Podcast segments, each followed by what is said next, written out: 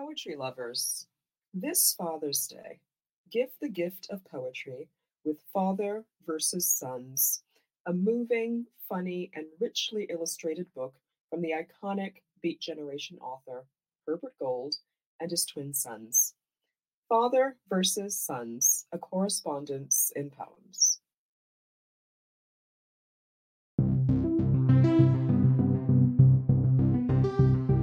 Hi, Alcala, author of My Other Tongue and Poem a Day guest editor for the month of September. I hope you enjoy today's offering brought to you by the Academy of American Poets.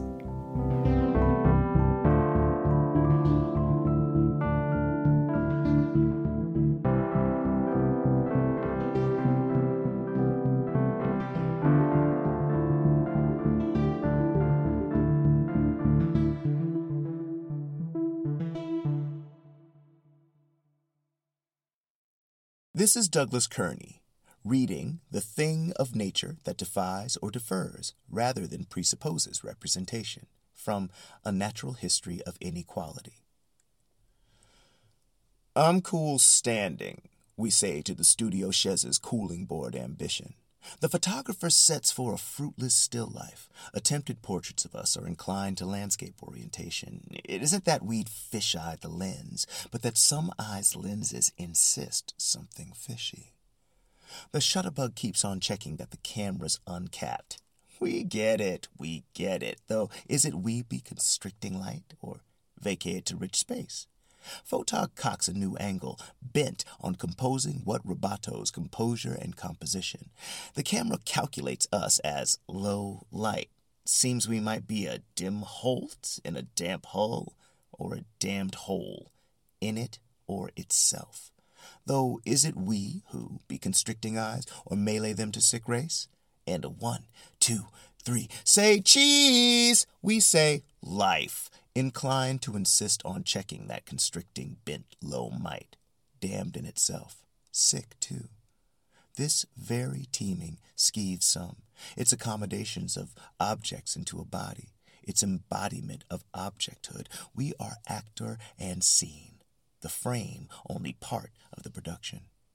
We quit the sitting, since the work to our living's an off camera oeuvre. That surveillance produces the nothing it suspects we are. Please don't throw me in that periphery, says the rabbit figment. About this poem. Some time ago, I read Black Kant, an essay by the genius poet and critic Fred Moten. In the essay, Fred listed 16 categories which comprised a natural history of inequality. I like writing poetry sequences, and the list was evocative, so I wrote a poem for each category, four to come get up to Fred's concept. This is the sequence's penultimate poem. I think that representation here is both about being depicted and advocated for. The speaker is aware the photographer in this poem means to misrepresent them, but remains trapped in the act of being framed. Pun intended.